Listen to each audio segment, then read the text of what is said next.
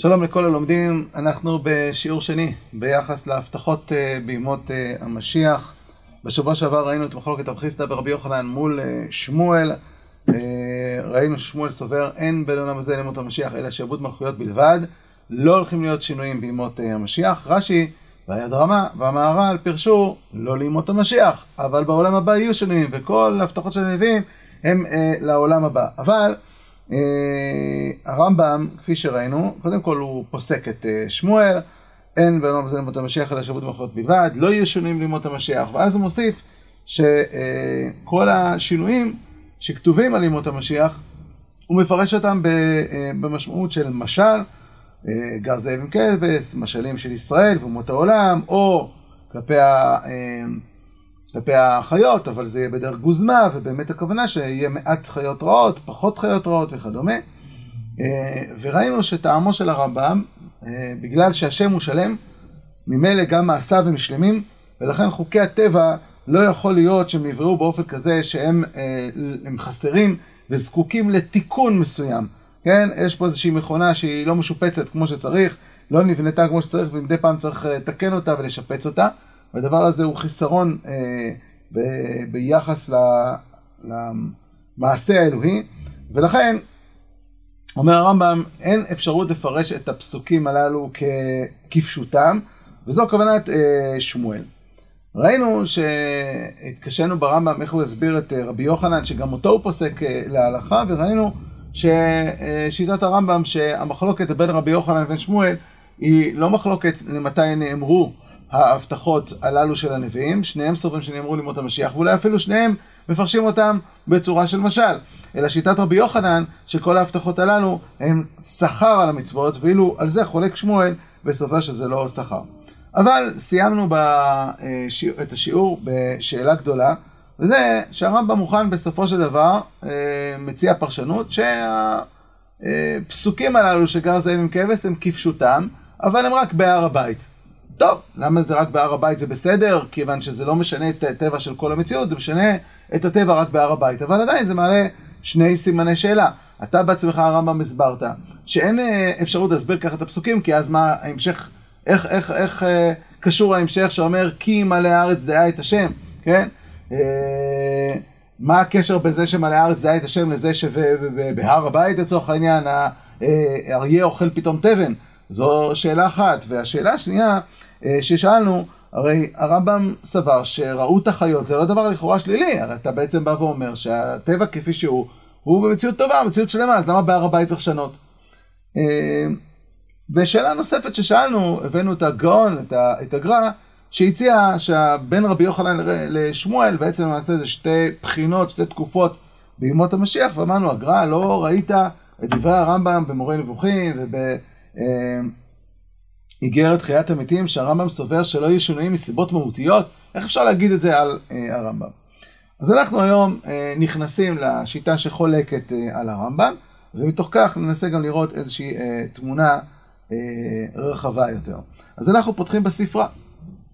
קצת פלא שהרמב"ם מדבר בכמה מקומות על הסוגיה הזאת, ולא מזכיר את הספרה שמדברת על הדברים במפורש, מביאה מחלוקת תנאים. והשבתיך יערה מן הארץ, כך פתחנו את השיעור הקודם. מה זה והשבתי?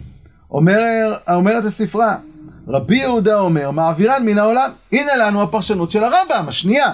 שהוא אומר בסדר, מדובר על החיות, אבל הכוונה היא שהחיות הרעות פשוט לא יהיו בעולם, כי יתרבה היישוב, יתרבו בני האדם, יהיו פחות מלחמות, יהיו פחות מחלות, וממילא גם החיות הרעות אנחנו נפגוש אותן רק בגן החיות. זה שיטת רבי יהודה. רבי שמעון אומר לא, משביתן שלא יזיקו, יהיו חיות רעות, אבל רעת החיות תושבת.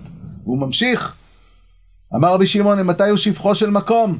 בזמן שאין מזיקין, או בזמן שיש מזיקים ואינם מזיקים. זה שיש פוטנציאל של חיות רעות, גם אם הן לא קיימות, אבל אם יש אריה אז הוא רע, זה עדיין לא שפחו של מקום. שפחו של מקום זה שהרעות של האריה והרעות של הנמר פוסקת. זה שבח החיות, זה שבח שפחו של מקום. אמור בזמן שיש מזיקים ואין מזיקים. לכן הוא אומר מזמור שיר ליום השבת למשבית מזיקים מן העולם, משביתן שלא יזיקו, כן? אז הוא מדבר פה על יום השבת שהוא למעשה האלף השביעי שיושבתו ההזיקים של החיות.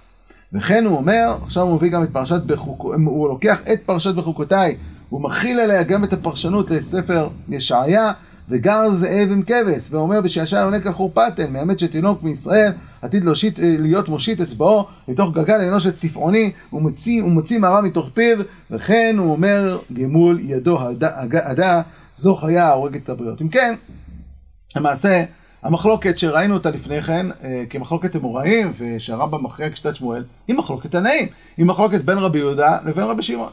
האמת שקצת פלא, שהרמב"ם מציע פרשנות שלמעשה נמצאת בחז"ל, אבל הוא לא מצטט את חז"ל, הוא לא מביא את הספרה, הוא לא מביא את המחלוקת, הוא לא מביא את רבי יהודה, שהוא יכל להסתייע ממנו, וזאת שאלה, למה הוא לא מביא את רבי יהודה? הרמב"ן, לעומתו, מביא את הספרה, ומביא את המחלוקת, וגם מכריע בצורה מפורשת. וכך הוא כותב בפרשת בחוקותיי, על הפסוק הזה, והשבתיך היה רע מן הארץ. על דעת רבי יהודה, שאמר מעבירה מן העולם, וכפשוטו, שלא יבואו חיות רעות בארצה.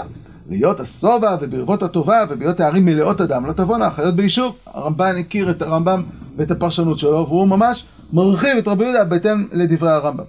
ועל דעת רבי שמעון שאמר משביתן שלו יזיקו, יזיקו יאמר והשבתיך רעת החיות מן הארץ. ואז מוסיף הרמב"ן והוא הנכון. כלומר הרמב"ן מכריע פה בין דעות התנאים כי תהיה ארץ ישראל בעת קיום המצוות כאשר היה העולם מתחילתו. קודם חטאו של אדם הראשון, אין חיה ורמס ממית אדם, כמו שאמרו, אין נערוד ממית, אלא החטא ממית. כלומר, כאשר מגיע רבי חנינא בן דוסה עם הערוד על הכתף, והוא אומר להם, תראו, שמתי את הרגל, הוא הקיש אותי והוא נהרג.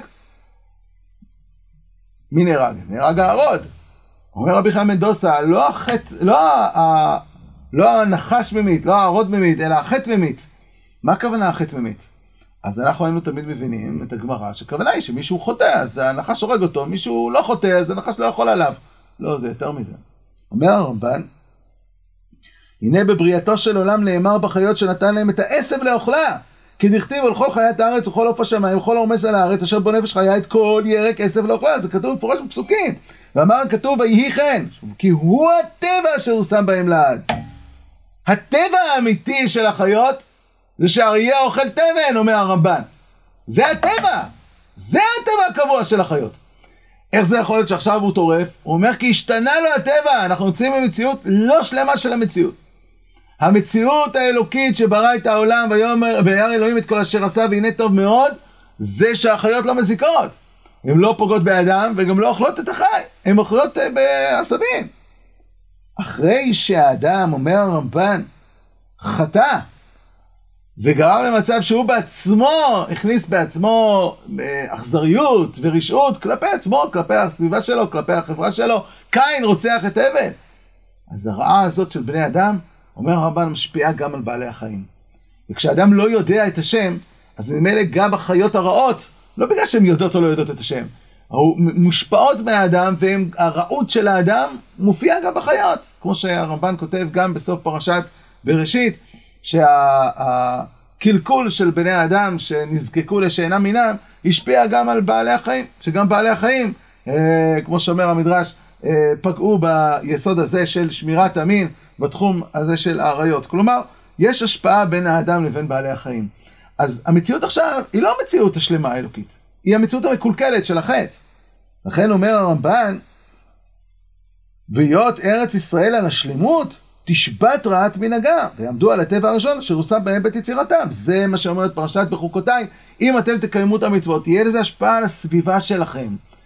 ומה שמדבר הנביא ישעיה, שמה שאצלנו פה בארץ, בזמן שאנחנו קיימים את המצוות, לעתיד לבוא בימות המשיח, יהיה בכל העולם. ועל כן אמר הכתוב על ימי הגואל היוצא מגזע ישי, שישוב השלום בעולם, ויחדל הטרף ורעת הבהמה וכל הרמז כאשר יהיה בטבעה מתחילה. והכוונה הייתה בו על חזקיהו, שביקש הקדוש ברוך הוא לעשות המשיח, ולא עלתה בזכותם לכך, והיה המעשה על המשיח לעתיד לבוא. אם כן, הרמב"ן אה, קודם כל מתרץ את נקודת העומק שהרמב"ם שאל. הרמב"ם אומר, רגע, אני, אין אפשרות לפרש את הפסוקים כפשוטם. למה? כי הטבע לא משתנה. השל... העולם הוא שלם. אומר הרמב"ם, נכון, העולם שלם. השינוי שאנחנו מדברים עליו הוא לא שינוי שעכשיו צריך לשפץ את המכונה הבראשיתית שברא הקדוש ברוך הוא. האדם הרס את המכונה, קלקל אותה. ובעצם כשהנביא מדבר על המציאות ש, של ביטול רעת החיות, זה חזרה לטבע הראשוני, זה הטבע הראשוני של העולם. זאת השלמות של הבריאה. לא יראו ולא ישחיתו בכל הר קודשי. עכשיו הרמב"ן גם מסביר את פשט הפסוקים. כי הרמב"ם שאל, מה הקשר בין זה שאריה כבקר יאכל תבן, לבין זה שמלא הארץ דעה את השם? אריה לא יודע את השם לא לפני ולא אחרי. תשובה, נכון. האדם אבל לא יודע עכשיו את השם, ובגלל זה החיות רעות. וכשהאדם ידע את השם, אז ממילא החיות לא יזיקו. זה מה שהרמב"ן מתרץ בשתי הנקודות אה, הללו. המהר"ל מוסיף על גבי זה, אנחנו כבר מגיעים לאיזושהי הקצנה, אומר המהר"ל, גם שמואל מסכים עם זה. וזה בעצם עומק הגמרא במסכת שבת, בניגוד איך שראינו את הרמב"ם שפירש את הגמרא בדף ל' אה, על הדרך שהוא הציע, וראינו אותה בשבוע שעבר, המהר"ל אומר לא, באמת שמואל סופר, שעתידי ארץ ישראל הוציא גלוסקולות וכולי מעט. וכולי וכולי, כל מה שאמר שם רבן גמליאל. היי, אין כל חדש תחת השמש. יותר מזה, אומר שמואל, אין בעולם הזה למות המשיח אלא ישבות מלכויות בלבד, הוא אומר נכון, זה בכלל לא שינוי. זה חזרה למצב המתוקן. זה המצב המתוקן של ארץ ישראל, זה המצב המתוקן של העולם. אם יש עכשיו קלקול, זה נובע מחיסרון, זה נובע מגלות.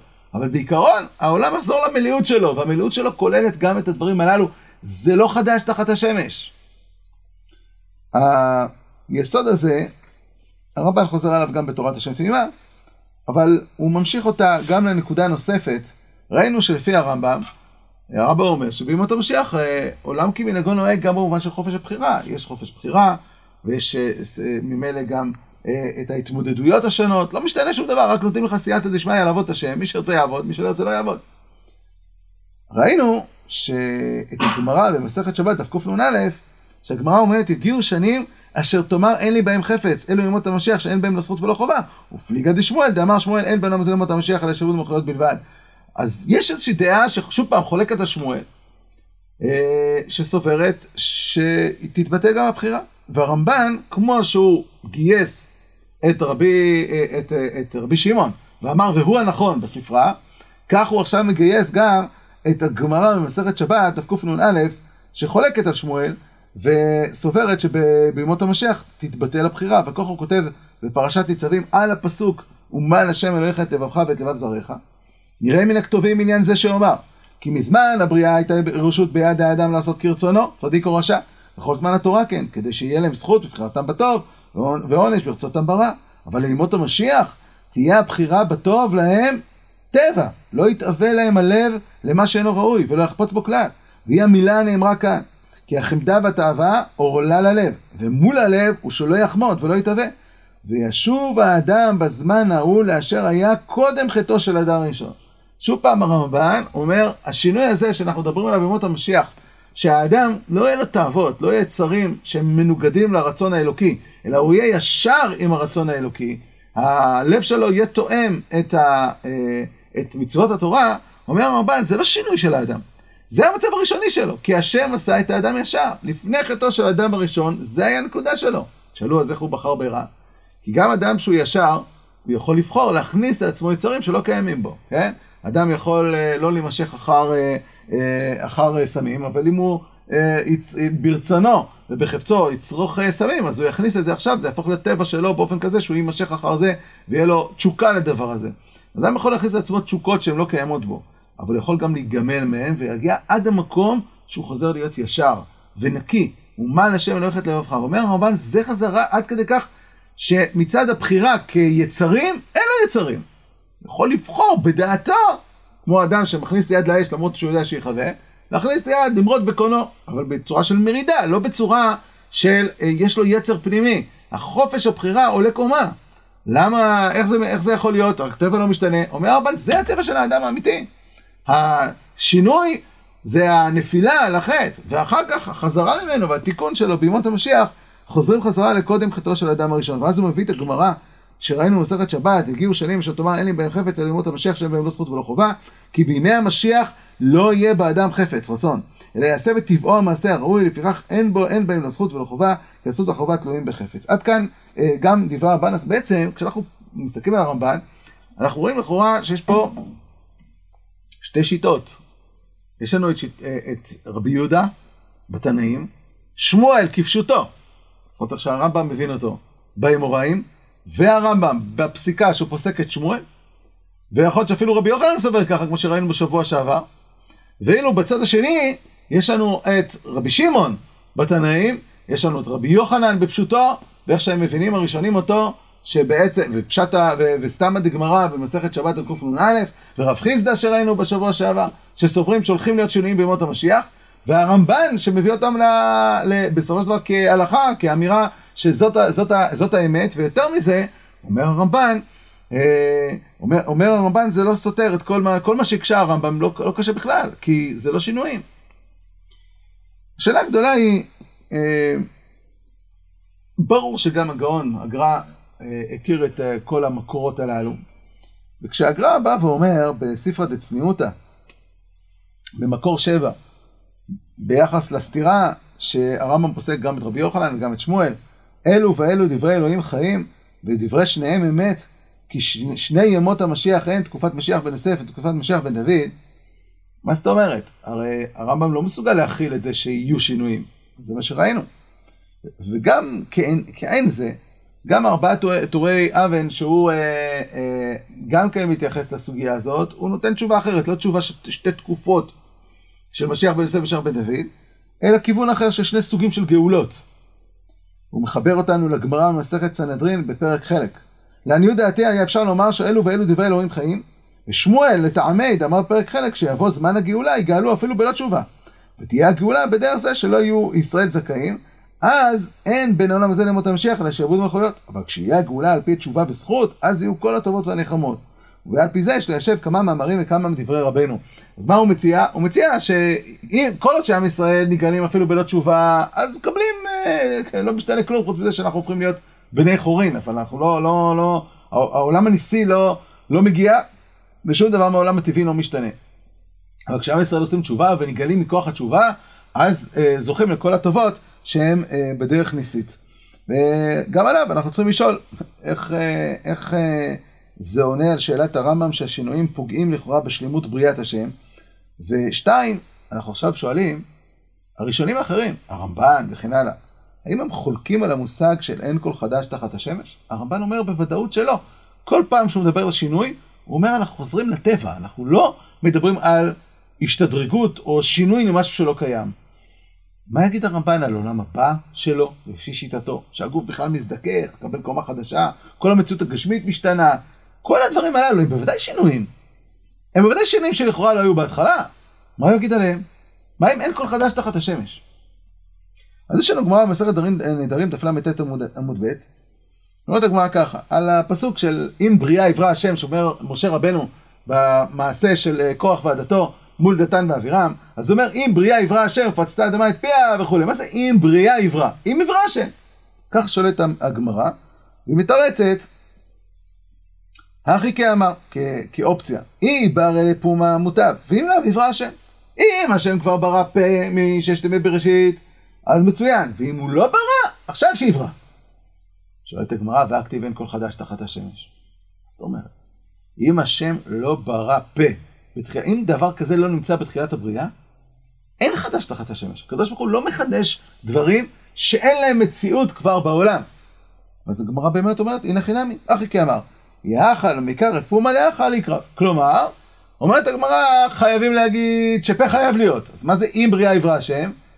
אם הקדוש ברוך הוא ברא פה, אבל הוא לא פה, הוא אמור להיפתח במקום, יש איזה בולען שאמור להיפתח במקום אחר, אז שיבוא לכאן. וזה נס, אין לי בעיה עם ניסים, אבל להגיד שיהיה חידוש של משהו שלא קיים במציאות בתחילת הבריאה, זה לא יכול להיות. וכך גם הרמב"ן אומר. הרמב"ן בפרשת תרומה, כשהוא מדבר על לחם הפנים, שאוכלים, אה, הכהנים היו אוכלים כזית והיה מתברך, כל הכהנים היו שבעים.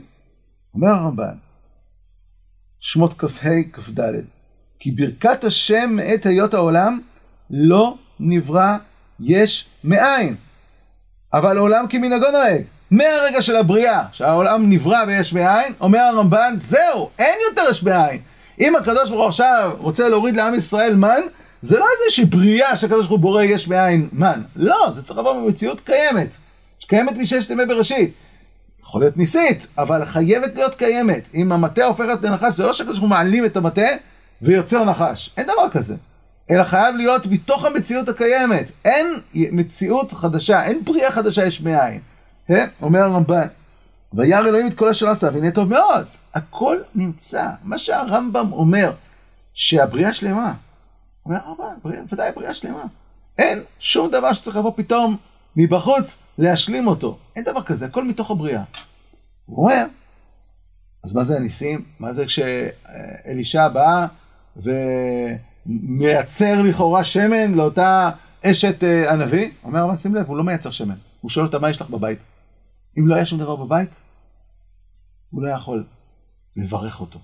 ברגע שיש כבר שמן, אז היכולת להרבות שמן זה משהו שהוא, הוא ניסי, אבל הוא אפשרי במציאות, כמו שצמח צומח ומתרבה ומתרבה, כמו שבבני אדם יש מציאות ש, של הכפלת תאים, בסדר, אז יש כבר שורש דבר. אומר הרמב"ן, אבל כאשר יש שם שורש דבר, תחול עליו הברכה ותוסיף בו. אבל לא יכול להיות שיהיה משהו שהוא תוספת שלא הייתה לפני כן בעצם הבריאה. כך גם הרמח"ל בדעת תבונות, על כל השדרוגים העתידיים, הרמח"ל מדבר על אלף שביעי, ואחר כך אלף שמיני, ואלף תשיעי, ואלף עשירי, וזה עילויים על גבי עילויים של הגוף ושל הנשמה, אומר הרמח"ל, עיקרון, המדרגה התכליתית, בדעת תבונות, סימן פ"ח, המדרגה התכליתית, אשר היא תהיה סוף כל עילוי האדם, מה שהולך להיות בסוף כל הדורות, סוף כל העילויים, היא הנקבעת ראשונה. כי מאז התעצל הנשמה ממקורה, צריך שיהיה בחוקה, ביכולת שלה, בחוק הטבעי שלה, השלמות היותר גדול שתוכל להגיע אליו בסוף הכל. הפוטנציאל שעתיד להיות במציאות בא בפועל, חייב להיות בפוטנציאל בתחילת הדרך, הכל. אין משהו חדש. חייב את הכל בפוטנציאל. מי שמסתכל על הבריאה, בסיפור הבריאה, רואה שכמעט כל יום יש איזשהו משהו שאחר כך נגנז. לפי מדרשי חז"ל. ביום הראשון, הקדוש ברוך הוא בורא את האור, אחרי זה גנזן לצדיקים עתיד לבוא. ביום אה, השלישי יש לך טעם העץ שטעם, כטעם הפרי, ובסופו של דבר יוצא טעם העץ שלא כטעם הפרי, ביום הרביעי שני התעניינים הגדולים, אה, סרס את הזכר, הרג את הנקבה, סליחה, יום החמישי, אה, שני התעניינים הגדולים, סרס את הזכר, הרג את הנקבה, מלאכה לצדיקים עתיד לבוא, ביום הרביעי שני המאורות הגדולים, אחר כך המאור הפך להיות מאור קטן, יש כל מיני דברים שמתחילים בצורה מסוימת, פוטנציאלית, אחר כך יש הצטמצמות. ההצטמצמות הזאת היא המציאות בפועל, אבל עם פוטנציאל בכוח לחזור. ויער הלבנה כרוח חמה. יש פוטנציאל של חזרה, למה? כי זה כבר נקבע בפוטנציה בראשית הדרך. וזה מה שמביא הרמח"ל. צריך שיהיה בחוקה השלמות היותר גדול שתוכל להגיע אליה בסוף הכל, אלא שאמרו לה למעלה, לכי ומעטי עצמך, עד שתשוב אל מקומה הראשון בעלותה על פי מעשיה. אך לא שבריאתה ממועטת בתחילתה, ויהיה לה עילוי מרובה אחריה. אין דבר כזה אפילו בשיטה הזאת שמדברת על עילויים על גבי עילויים. אומר הרמח"ל, אין דבר כזה שעכשיו, זה המציאות, הקדוש ברוך הוא ברא אותה, את הנשמה, במציאות מועטת, ואחר כך הוא ישדרג אותה, יתקן אותה, יטפל בה. אומר הרמח"ל, למה? כי אין כל חדש תחת השמש. אם כן, העיקרון הרמב"מי של אין כל חדש תחת השמש, הוא עיקרון שמוסכם גם על הרמח"ל וגם על הרמב"ן, ודאי. אז איך יהיו שינויים? זה לא שינויים. זה הטבע הבראשיתי של המציאות, ואנחנו רק חוזרים אליו. אנחנו רק מגלים אותו. היום מי שיסתכל על כל החידושים, כן, כביכול שיש היום. מה זה חידושים? מה זה המצאות? אין המצאה, אתה לא מוצא משהו שלא היה קיים עד עכשיו במציאות, פתאום אה, התגלה יש מאין. לא, אתה מגלה משהו שקיים במציאות שלא ידעת אותו. אתה מגלה שיש עכשיו אה, אה, אנרגיה אטומית. גילית! גילית משהו שקיים במציאות, רק לא ידעת, לא הכרת אותו, לא ידעת להשתמש בו. אתה יודע איזה כוחות יש עוד במציאות, שאתה יכול לגלות אותם גם באדם עצמו? איזה יכולות יש במוח שלו שאתה משתמש רק באיזה שבעה אחוז ממנו? מה עוד כוחות יש באדם? אומר, ה... אומר המדרש, הזכרנו אותו בהקשר ל... לעולם הבא ועכשיו נרחיב אותו. אומר המדרש, מה שהיה כבר הוא, רבי יהודה ורבי נחמיה. רבי יהודה אומר, אם יאמר לך אדם שאילו לא חטא אדם הראשון ואכל מאותו עץ הדעת, היה חי וקיים לעולם? אמור לו, אתה כבר היה. אליהו שלא חטא, חי וקיים לעולם. מה אומר במדרש? אומר המדרש, מה, יכול להיות שאדם בגופו יחיה לעולם? זה דבר שהוא לא הגיוני. הוא לא הגיוני אם הוא מראש לא היה קיים, אבל הוא היה קיים מראש. מה שהיה כבר הוא, כבר היה קיים. הנה, אראה לך דוגמתו בעולם הזה. אם אליהו אומר המדרש, לא חטא וחי וקיים לעולם, זאת אומרת זה קיים במציאות, זה כוח שקיים במציאות, רק עכשיו כל בני אדם לא חווים אותו, יגיע היום וכולם יחוו אותו, זה יהיה כוח פשוט במציאות, אומר המדרש.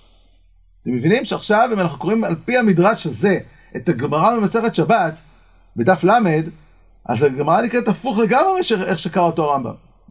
הרמב"ם אומר שכשרבן גמליאל אומר עתידה אישה שתלד בכל יום, אומר הרמב"ם, ברור שזה לא מתכוון כפשוטו, זה משל. הכוונה היא שיהיה יותר קל ללדת. ואז מה? ואז אותו תלמיד אומר, אין כל חדש תחת השמש, אומר, תגיד לי, מה אתה טיפש, הבנת את הדברים כפשוטם? איך הדוגמתו בעולם הזה, השאיר אותו בכסילותו. ענה כסיל כאיוולתו, השאיר אותו בכסילותו, תשאר בטיפשות שלך. כך אומר הרמב"ם. לפי הרמב"ן, הפרשנות של הגמרא היא הפוכה לגמרי.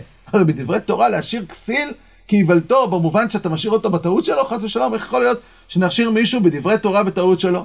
ממילא דעלמא כן, אבל בדברי תורה, אלא מה זה אני כסיל כאיוולתו? תענה לו כדי שהוא יגיע אל האמת לפי הקושי שלו להבין. כשרבן גמליאל אומר עתידה אישה שתלד בכל יום, מתכוון כפשוטו. התלמיד היה לו כסילות, כי הוא אומר רגע זה התחדשות, זאת אומרת זה משהו שהוא לא קיים במציאות, איך יכול להיות אין כל חדש תחת השמש? אומר לו רבן לא, בוא אני אסביר לך, בוא תראה, אתה רואה תרנגולת? כן, היא יולדת בכל יום? כן, אתה רואה שזה כוח שקיים במציאות? אז אם הכוח כבר קיים במציאות, זה לא חדש. זה לא חדש. פשוט יש דברים שאנחנו לא חשפנו אותם, עדיין, אבל אם נחשוף אותם, זה אפשרי. תאורטית היום, מבחינה מדעית, אפשר לקחת אה, אה, ביצית וזרע של איש ואישה, לשים את זה בהפריות מבחינה, ואישה תלד במרכאות בכל יום, כן? אה, זה לא דבר שהוא לא אפשרי מבחינה אה, תיאורטית, אה, שאדם יהיו לו ילדים בכל יום. אז כלומר, המציאות היא הרבה מעבר לכל דמיון אפשרי למה שקיים בה, ואנחנו עדיין לא מכירים. וכך ממשיך המדרש, ואשר להיות כבר היה. אם יאמר לך אדם שהקדוש ברוך הוא עתיד להחיות לנו מתים, החיית מתים זה שיגעון, כבר היה. אם כבר היה, זה אומר, השורש כבר קיים במציאות, כי אנחנו לא יודעים איך להשתמש בו. יגיע היום, נדע להשתמש בו. על ידי אליהו ועל ידי אלישע ועל ידי יחזקאל. רב אחא בשם רבי אליעזר בן חלפתא, כל מה שהקדוש ברוך הוא עתיד לעשות ולחדש בעולמו, ויהיו חידושים. אז מה, אין חודש תחת השמש? לא. כבר הקדים ועשה מקצתו על ידי נביאיו צדיקים בעולם הזה. הכל נמצא פה כבר. והנביאים שידעו איך משתמשים, השתמשו. אתה לא יודע, אז אתה לא יודע להשתמש. יגיע היום וכולנו נדע להשתמש.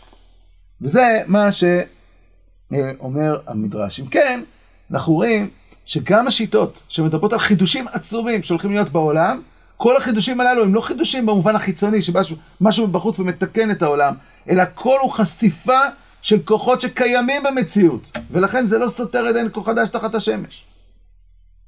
כך כותב הרב קוק בעינייה, על הגמרא בשבת דף ל. על כן הגזירה של אין כל חדש תחת השמש מתקיימת בשליבת יד, מחוברת, עם ההתבוננות של השמיים החדשים והארץ החדשה. אין סתירה בין אה, החידושים שיהיו על העתיד לבוא, לבין אין כל חדש תחת השמש. האם הדבר הזה אפשרי גם ברמב"ם? אז הרמב"ם בשלוש מקומות מציע את האפשרות שהניסים עצמם נקבעו כבר מראש בראשית הבריאה. במילים אחרות, אנחנו נראה בשלוש מקומות שמה שהפריע לרמב"ם בשבוע שעבר זה שתפרש את הפסוקים כפשוטם ותבין אותם כתיקון של העולם שברא בו הבורא. זה משהו שאי אפשר לפרש אותו כפשוטו. הרי הרמב"ם לא הביא שום מקור לשיטתו, מלבד שסותר את השכל. מה הסיבה שאתה לא יכול לפרש את המשלים כפשוטם? אומר הרמב"ם, כי זה סותר את העיקרון השכלי שהקדוש ברוך הוא לא עושה דברים שהם לא שלמים. אם תפרש את הדברים כפשוטם, אבל אתה תסביר איך זה לא... זה יבוא לך מתוך מקום שאתה מבין שאין פה תיקון של מעשה השם, אלא יש פה שלמות של מעשה השם, וגם השינויים הם לא שינויים חיצוניים, אלא הם בילד אין בתוך הטבע של המציאות, לרמב"ם אין בעיה עם זה. הרמב"ם בהקדמה לעבוד בפרק ח', בהקשר לה, להשגחת השם ולניסים, אז הוא מביא את כת המדברים שחושבים שאין חוקיות בעולם, הכל זה רצון אלוקי שהוא עושה כל דבר באיזשהו, בצורה שרירותית, אין סדר, אין משמעות, אין כלום. ועל זה הרמב"ם אה, אומר, אנחנו חולקים על זה. לא כן נאמין אנחנו, אלא הרצון היה בששת ימי בראשית, היה רגע של יש מאין, בריאה. והדברים כולם נמשכים על טבעיהם תמיד. כמו שאמר, מה שהיה הוא שיהיה, ואשר להיות כבר היה, אין כל חדש תחת השמש. ופני זה צריכו החכמים לומר, שכל המופתים היוצאים ממנהגו של עולם, אשר היו, ואשר יועד בהם שיהיו, כולם קדם הרצון בהם, בששת ימי בראשית, והוא שם בטבע הדברים אז שהתחדש בהם מה שהתחדש. וכאשר התחדש בזמן הראוי, חשבו בו שהוא דבר שקרה עתה, ואינו נכון. כן, אומר הרמב"ם, היה, יש דעות בחכמים, שאפילו את הניסים, אפילו את השינויים, קריאת ים סוף, עשרת המכות, כל הניסים שנעשו במדבר, כל הניסים הללו כבר נקבעו מראש בששת ימי בראשית. והוא שם בטבע שכשיגיע השלב, זה יופיע במציאות. לך, כמי שלא מכיר את הסדר האלוקי, היה נראה קריאת ים סוף, שזה שינוי. אומר הרמב"ם, יש דעה בחז"ל, חלק מהתפיסה שהבריאה היא בריאה שלמה, שאפילו הניסים הרעים הם נקבעו בששת ימי בראשית. הוא חוזר על זה עוד פעם באבות ה' ה' על המשנה. עשרה נבראו, עשרה דברים נבראו בין השמשות. פי הארץ, פי הבאר וכולי וכולי. אומר כבר הזכרתי לך בפרק שמיני, שאינם סוברים שיש חידוש רצון בכל עת. אלא שבתחילת עשיית הדברים ניתן בטבעם שיעשה בהם מה שנעשה. בין שיהיה אותו דבר שנעשה ברוב הזמנים, והוא הדבר הטבעי, בין שנעשה באקראי, הוא המופת. לפיכך אמר, כי ביום השישי ניתן בארץ שתשקע בכוח ועדתו. שמא תאמר מדוע יחדו אלו עשרה? הוא אומר אלו יחדו, הוא נותן פה את ההבחנה בין שניהם, אבל הוא נותן משל. למשל ביום השני בעת הבדלת המים ניתן בטבעם שיבקע ים סוף למשה והירדן ליהושע. כלומר, אומר הרמב"ן, יש צד בתפיסה של החכמים שהוא יותר קיצוני בתפיסת הניסים, אפילו הניסים הרעים. כל שכן, הדברים ש... שהם קבועים. לא רק שהדברים הקבועים נקבעו בששת ימי בראשית, גם מה שעתיד להשתנות באופן ארעי ולחזור חזרה לטבעו, כמו קריאת ים סוף, גם זה כבר הוכן מראש בששת ימי בראשית. ואם ככה זה חלק מהסדר האלוקי, ולכן זה לא שינוי של הסדר. אם ככה, אם נקבע מראש בששת ימי בראשית שיהיה שינוי של הטבע, כי הוא כבר קיים במציאות, ולתת דבר אנחנו נחשוף כוחות שלא, שלא ידענו עליהם, והדבר הזה ייצור שינוי במציאות. האם הדבר הזה סותר את, ה, את השלמות האלוקית? האם סותר את הסדר שנברא בשביל ראשית? לא. הרמב"ם מוכן אפילו את הניסים הרעים להכניס פנימה. והוא אומר, זה חלק מהסדר, זה, זה נפלא. והוא ממשיך הלאה, גם במורה נבוכים, בית כ"ט.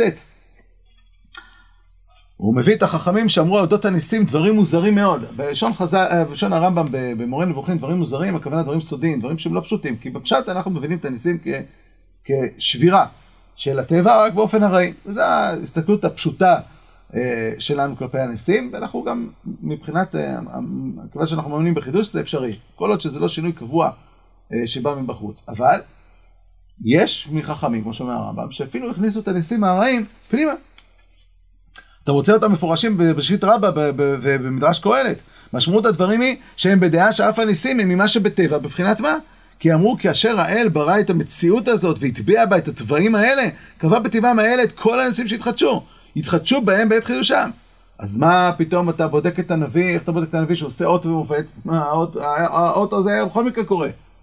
אומר הרמב"ם, זה שהנביא יודע שהים עתיד להיקרע, סימן שהשם דיבר איתו, כי איך הוא ידע? זה סימן שהוא נביא. לא בגלל שכשהוא אמר אז, אז קרה הנס. הנס היה קורה בכל מקרה, לפי הדעה הזאת, כי הכל כבר קבוע בטבע. אבל זה שהוא ידע שזה הולך לקרות, זה סימן שהוא נביא. לכן בודקים את הנביא על ידי אה, ידיעת אותות ומופתים שיהיו לעתיד לבוא. אה, עכשיו אנחנו חוזרים לרמב"ם שראינו בשבוע שעבר. אם בעצם כל הראשונים והאחרונים שסוברים שיהיו שינויים לעתיד לבוא, אבל הם לא באמת שינויים חיצוניים, הם קבועים בטבע, ואנחנו חוזרים אל הטבע שקיים במציאות, אנחנו חושפים אותו, אנחנו מגלים אותו. והרמב"ם בעצמו אומר, אני, כשאני אומר לך שהפסוקים למשל, לא בגלל שיש לי מסורת על זה, אין לי מסורת על זה. אז אם אין מסורת, אז למה אתה מפרש ככה? כי לפרש שיהיו שינויים באופן כזה שישתנו סדרי בראשית, כי צריך לתקן את העולם, צריך, שברא ובורא עולם, זה דבר שאסור שייאמר. אם ככה תמיד הפסוקים, חייבים לפרש אותו כמשל. אה, אתה מבין את זה בצורה עמוקה? שזה לא תיקונים של מעשה השם, אלא כל זה כבר נמצא בתוך מעשה השם? זה לא פשוט להבין את הדבר הזה, כן? זה דברים עמוקים מאוד, אבל אם אתה מבין את זה כך, אין לי בעיה. עכשיו נחזור לרמב"ם, שראינו בסוף הגיע תחיית המתים. שאומר, תקשיב, פירשתי לך את הפסוקים שגר כארץ זאב עם כבש באפשרות אחת, שזה מה? שזה ישראל ואומות העולם, משל. פירשתי לך את זה שזה כלפי החיות, אבל בדרך גוזמה, שפשוט לא יהיו חיות רעות. אתה רוצה לפרש כפשוטו? תפרש כפשוטו, אבל רק בהר הבית. ואז שאלנו, בסדר, ואז איך תמשיך את הפסוק? כן? לא יראו ולא ישחיתו בכל הר קודשי כי מלא הארץ, זה את השם. הרי אתה שאלת מה הקי הזה, איך זה מסתדר? תשובה, אין לי בעיה שאתה תפרש שהאדם, בעקבות הדעת שלו, יש, משפיע על בעלי החיים באופן כזה, אם תפרש שזה הטבע הבריא שבעולם, ולכן במקדש, במקום הר הבית, הטבע הבריא של, ה, של החיות, כמו שמופיע בתחילת הדרך של הבריאה, חוזר להופיע, אין לי בעיה עם זה. ובתנאי שלא תבין את זה כשבירה, שבירה של הטבע, אלא חזרה למעלה של הטבע, שנובע בעקבות בעצם השינויים שהאדם משפיע על uh, uh, סביבתו. Uh, וזה באמת uh, מתרץ את שתי השאלות ששאלנו על הרמב"ם. יצא לנו שלמעשה uh, יש לנו בהסתכלות ראשונית מחלוקת. יש לנו את uh, רבי יהודה ושמואל ורמב"ם מצד אחד, ויש לנו את, רבי שמעון ואת uh, רבי יוחנן ורב חיסדא ואת uh, uh, הרמב"ן מצד שני, אפשר עכשיו לקחת כל פסוק ופסוק או כל שינוי ושינוי ולהגיד הוא מפרש כך, הוא מפרש כך. זה אופציה א', ופליגה, במובן אחד. אבל אפשר להבין שלמעשה שתי, שני הצדדים מציבים לנו שני יסודות שאנחנו צריכים לשים לב אליהם, ששניהם יש להם מקום. יש צד אחד שכולם מסכימים עליו, והרמב"ם מדגיש אותו. אין כל חדש תחת השמש. אין משהו שהקדוש ברוך הוא צריך לשפץ אותו, או שיש משהו שהוא חסר בבריאה. זה אסור שייאמר. ולכן, וכולם מסכימים על זה.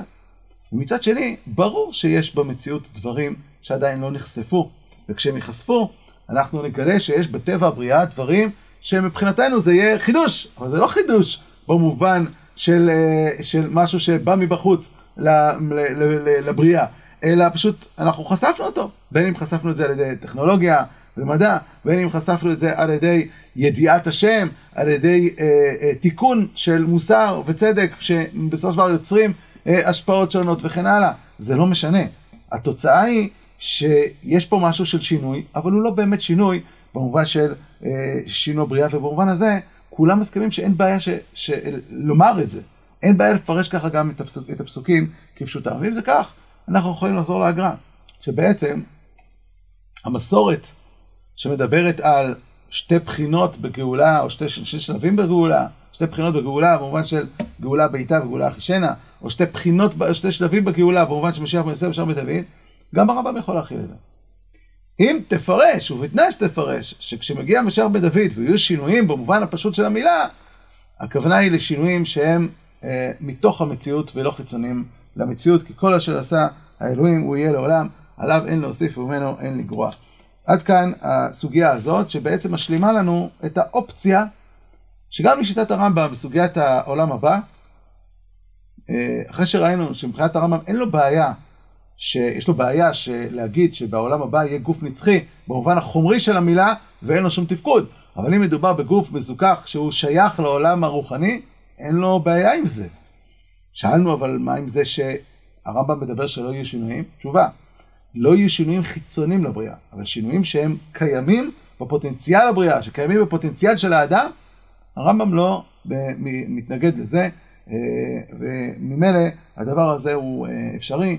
אם כך, המבנה הכללי של העולם הבא הוא מבנה שאפשרי גם ברמב"ם וגם ברבן, אה, אותו מבנה, רק נעיר שכמו שאנחנו רואים הרבה פעמים בסוגיות השונות, כל ראשון רוצה וחשוב לו להדגיש חינוכית יסוד מסוים שהרבה פעמים כשמסתכלים עליו חיצונית הוא סותר יסוד אחר שראשון אחר אומר. אבל אם אתה הולך אחורה אל הסברות, אתה מגלה שהעמדת היסוד, מה חשוב לו ומה חשוב לו להדגיש, הם לא רק שהם לא, לא סותרים, אלא הם אפילו מתחברים ביחד לפאזל אחד אה, גדול, אה, ואין המחלוקת אלא מחלוקת חינוכית מה מדגישים, וזה המושג, כפי שראינו כבר בתחילת השיעורים שלנו, של אלו ואלו דברי אלוקים חיים. עד כאן, שיהיה המשך לימוד מוצלח. יום טוב.